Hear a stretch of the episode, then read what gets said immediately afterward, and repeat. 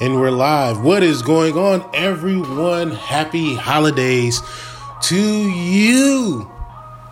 It's never that simple with Ramon. I'm your host, I'm your guy, Ramon. Uh, thank you once again to everybody. I really do appreciate the love, people getting a chance to listen, let me know what they think. Uh, got a chance to expand a little bit on the music part and I wanted this week to have a variation of subjects, but it all ties into one thing. Today we focus so much on the analytics when it, basically technology when it comes to sports, when it comes to music.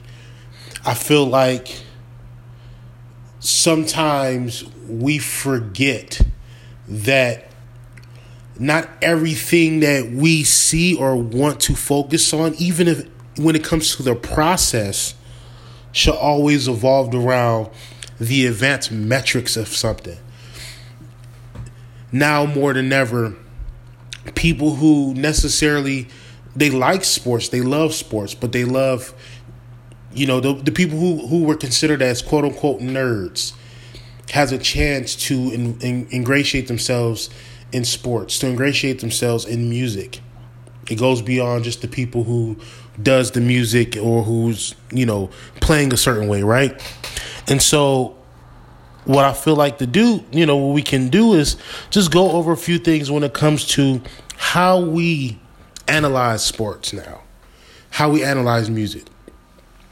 Mostly on sports because for anyone who watches it, not everyone can watch something and know how to interpret it, right?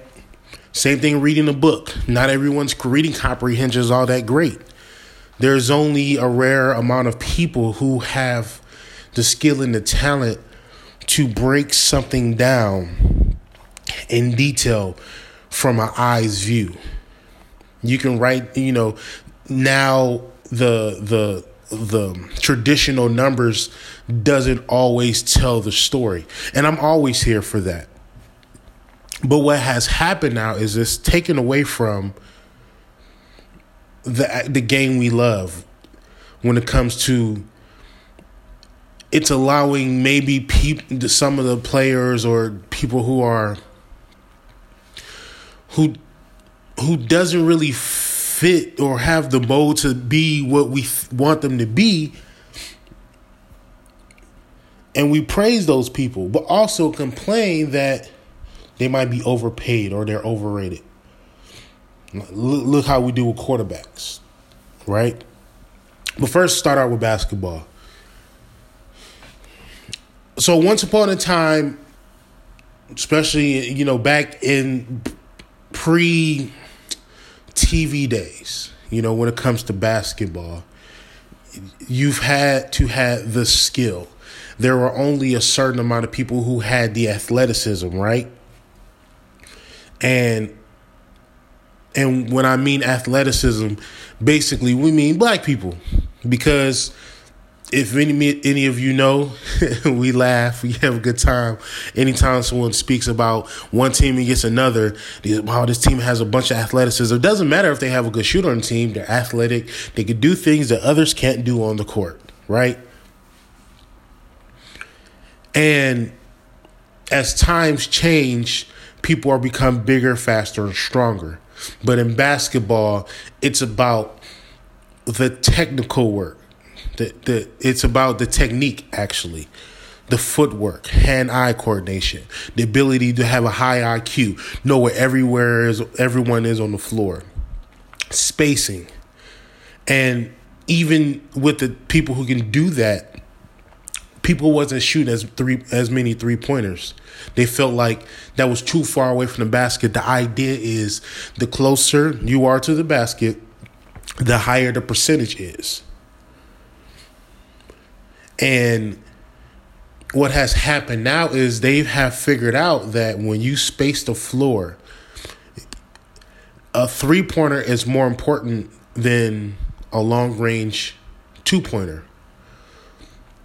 Once upon a di- time, living and dying by the three was a negative term. Now, we can still view that as a negative, but teams rather go out that way, like the Houston Rockets missing 27 threes in game seven against the, uh, the Warriors last year. Well, you know, those shots were open. We just missed. Sometimes you just have to take one dribble and get it, make the shot. Just make one shot. When we, you know, when you see someone like Dr. J and Michael Jordan, 80s going into the 90s, it was all about athleticism. Some guys didn't have the skill. They didn't really, you know, partake in the triple threat. The the footwork in order to get to certain spots on the floor. It was all about we're gonna get this ball, we're gonna do everything possible to get to the hoop, dunk it, or a, a spectacular layup. And while all that was going on overseas, people was able to teach the game when when it comes to the fundamentals. That's why you see so many of the big men across the world who has better footwork. They can dribble a little better. They know they they're better at spacing, little better shooters. They people consider those guys soft, unfortunately. But that's how those that's how that was viewed. You know. And it's funny that now you look at the NBA, we want that very we want that that same thing. We want our taller players. If you once upon a time you seven feet tall, you, you more likely was going to get to the league as long as you didn't look horrible running up and down the court. But now we expect you. We want you to shoot threes. It doesn't matter if he's diamond in the paint. Can he shoot threes? Can he at least block a shot? And that's really unfortunate because people, you know, the game is still basketball is still a beautiful game. But sometimes you have to be dominant in a like some of our favorite big men in history. If they play today, people would dog them for being trash. They view them like a bunch of Jahlil Okafors. Now, with the game changing now, you know, they will be more prone to learn to shoot threes. But imagine like Shaquille O'Neal being forced to hit more 15 footers. Shaquille O'Neal shooting two threes a game at least, just to keep the defense honest, so keep the lane open for Kobe to get to the lane more. Now, don't get me wrong. Nobody really liked it. Was a lane for three or four people, and Jordan had to get to the get to the paint, and you know, it was three people all over him, and it was really no, you know, there was no spacing. But I feel like sometimes we we get so caught up in that we forget that people there's some actual skill involved, some talent involved, some IQ involved. So not everyone wants to shoot threes and jump shots you can practice and you can work hard to become a better shooter. There's some people just naturally a better shooter than others. There's some people who need the ball a certain way in their hand to shoot the ball. If they get the ball and they have to hesitate or dribble once to shoot, their percentage goes down significantly. And sometimes we don't want that. I don't want that. Like I I, I grew up a Lakers and a Bucks fan. And you know, I see how teams want the Giannis to shoot more threes. The Greek freak, right? And yes, uh, you know, he he'll gonna shoot them. It's not gonna all go in. You know, you want to keep the defense honest, things like that. Whoop de doo. But if he can get to the lane and do at will, then so be it. If he can back you down and get and get a jump hook in, then so be it. And he's dominating.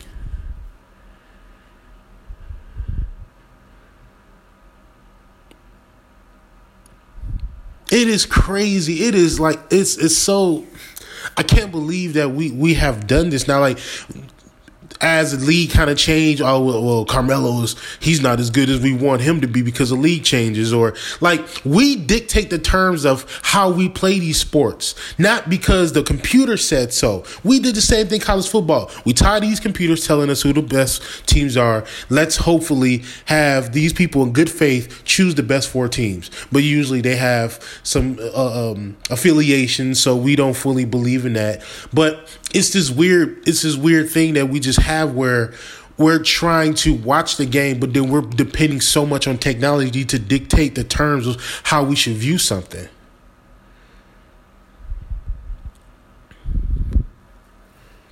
I find it somewhat insulting because there are some legit talented people who probably should be in the NBA right now. But because this guy who only is good at three pointers, he's not a good defender. He's more like once upon a time being being a player that has a specific skill helps in a way, you know, but they still had to be good at other things. It's even the way people judge LeBron. LeBron James need a team full of shooters, but it's funny because you want a team full of shooters for LeBron James, right? But then complain that the team is not that great defensively. Or you complain that LeBron's doing too much of the work to get all the assists. Oh, why does he have to rebound so much? No, you got guys that just shoot threes. They they have nothing else to to their repertoire, right?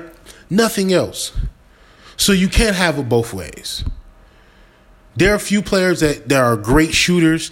Steph Curry just happened to be the, the same way when, Michael Jordan won a championship with no real big man. Remember, the NBA has been used to you win a championship evolved around really good big men.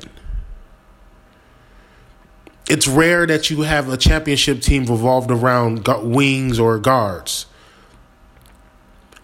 Now it's a bit it's a it's a debate when it comes to the Isaiah Thomas, uh, you know, because he's the best player on that Detroit team, but he has some really good big men.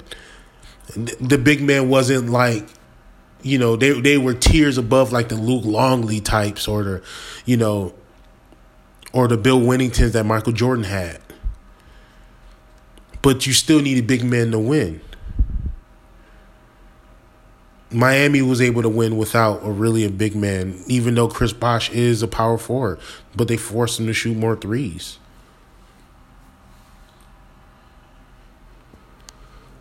And so I you know, I find it very problematic that we we do that.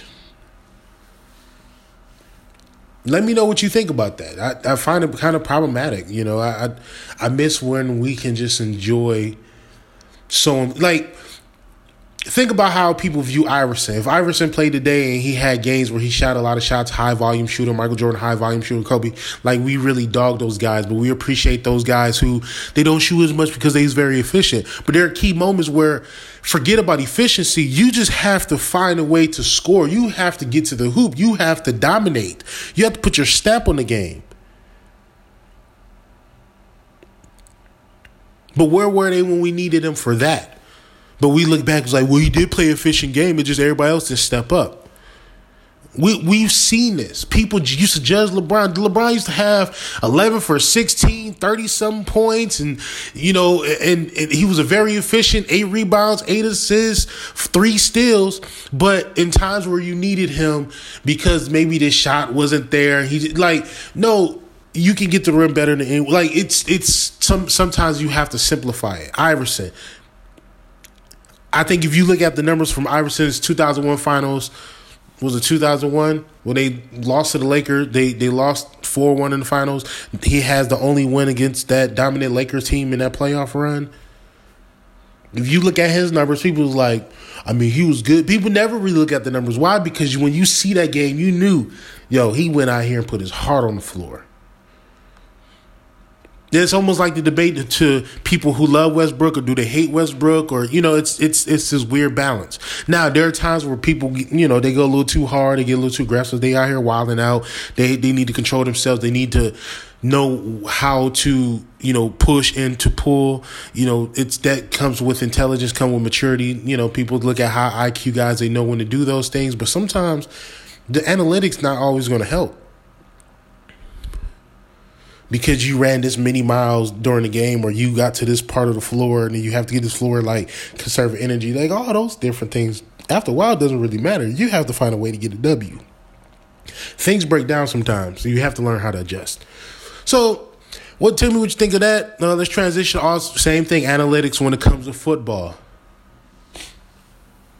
Now football to me really has taken this to a new level. Because once upon a time, when the college game had had transitioned to a lot more uh, quarterbacks not playing under center, the shotgun, the pistol position, where you know people felt like, well, can this quarterback come in the league and play under center and be able to read defenses, right? And at first, you it, the players that were being judged were the black quarterbacks at the time. Then you had white quarterbacks doing so. Every every pretty much every offense has has evolved themselves, not really playing under center like that. If you're a team that's playing under center, people really enjoy the fact you play in a pro offense, and maybe the quarterback you have is pretty good to adjust to the league. But it it you it's never it's never always that guarantee. But what I don't like is when people use something like his percentage. He's he's throwing 65% from the field this season. But then you look at his average yards per throw, he's only throwing a lot he's a he's throwing 5 to 6 yards every pass, most of his passes. There are guys that be like 15 for 20 for 100 yards. And a touchdown. We're just happy. And like to me that analytics to has done it has done this where you know we we still value quarterbacks how important they are. But we devalue the running backs. They're not as valuable anymore we the game has evolved to the point where we can pass a lot more. Shout out to the Canadian League because you know it was all about the passing, bigger field, things like that. But the NFL became this passing league where the running is not that important anymore. We're gonna change some things around to protect the players, quote unquote, and then defenses don't have the opportunities to assault the offense the way they used to.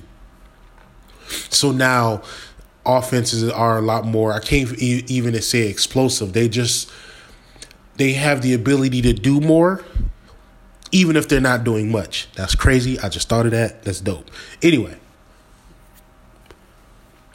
But I, the irony I find in this is the same position in the running back position that you don't find as value, valuable anymore is the same position that you're depending on to make your quarterbacks look better that keep throwing them short passes.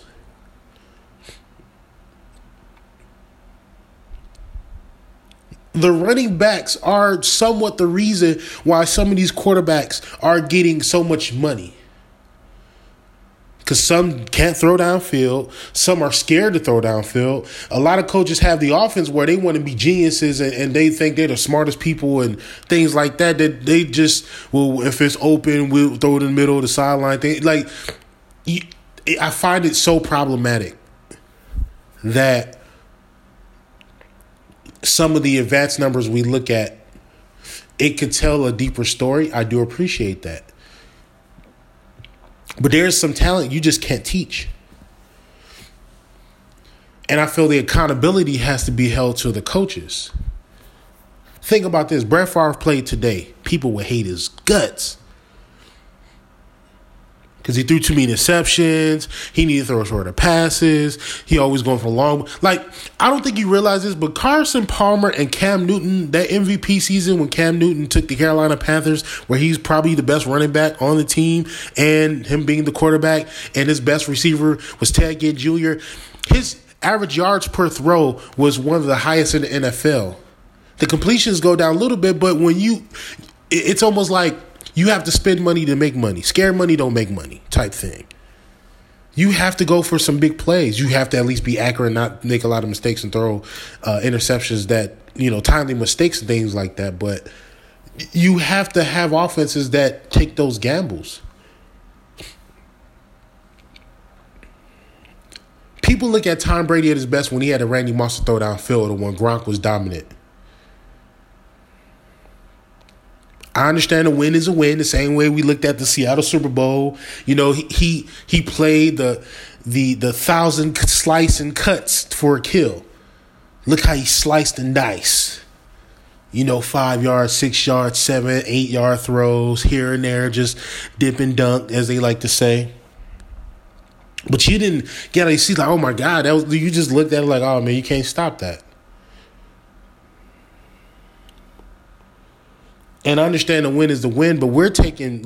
But what ends up happening is you could probably do that with Tom Brady or Peyton Manning. Probably should have done that later in his career because he was so used to throwing the ball downfield compared to Tom Brady. But then you have guys like the Kirk Cousin types, the eighty-four million dollars he's made from Minnesota. You gave him all this money just to kind of be good enough and put the talent around here him, but the the money he's making is saying even if things break down, we still have you to get us there.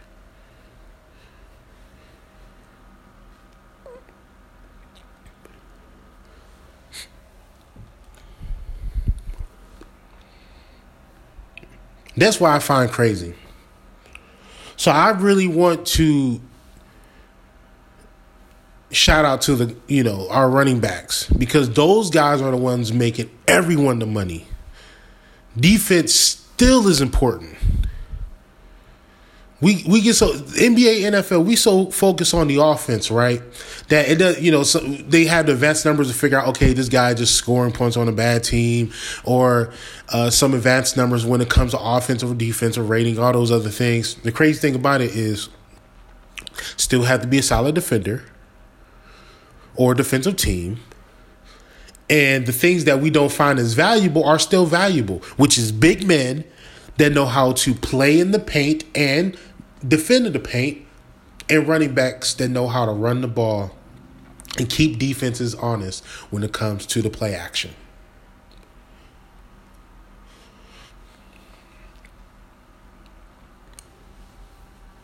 Music I feel like now with technology, you know, we we look at the numbers and the streams and it's like, wow, this is the best artist ever because the numbers they're putting up.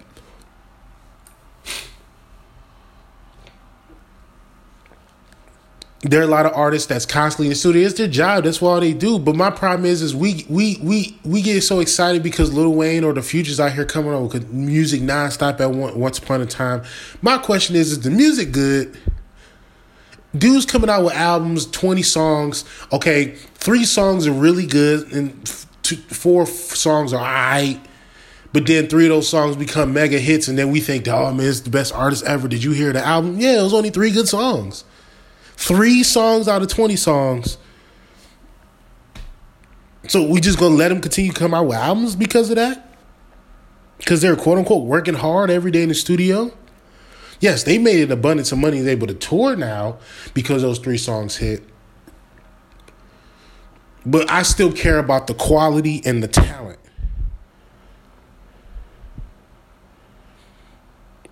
There's a difference between you physically going in the store and getting a copy of a CD. Now they care about you physically buying that CD. They actually took some effort to do that. Let me go in here, buy the CD, pay for it, walk out, listen to it. They don't know that in you know in your first listen that you feel like you like it or not. Like you can't really dictate that, but then but when it comes to stream, anybody can come across it now. Now you got people that return to listen to it over and over again, but some the, the, what I'm basically just getting at is sometimes we forget that the the actual talent is being forgotten about. What we see and what we hear, our five senses is what gets us enjoying something the numbers are important. You can't always go with traditional numbers because they don't always tell the story. And as someone, I'm a very, I'm a process individual. I like the process. I like digging deep.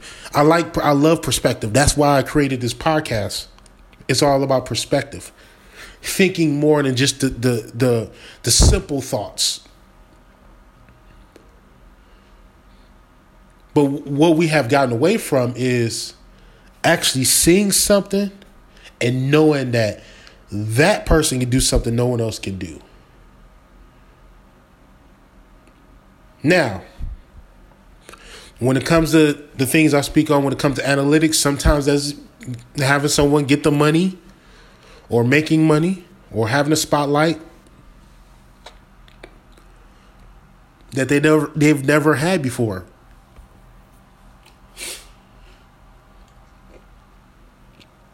And that's dope.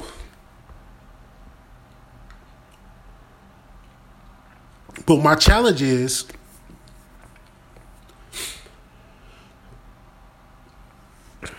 what about the ones who actually has a talent and the ones who we feel like deserve that spotlight? I know everybody trying to get their family to have better and do better.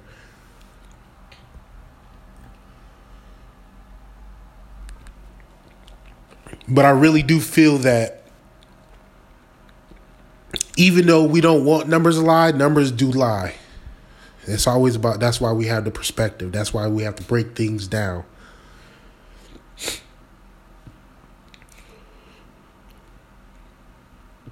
Just because this artist or this player advanced numbers look a tad bit better doesn't mean we're gonna, you know, create a record label or put a team around that particular player or uh, start a record label with that specific artist because the numbers look like, oh, they do pretty well in this pocket of information.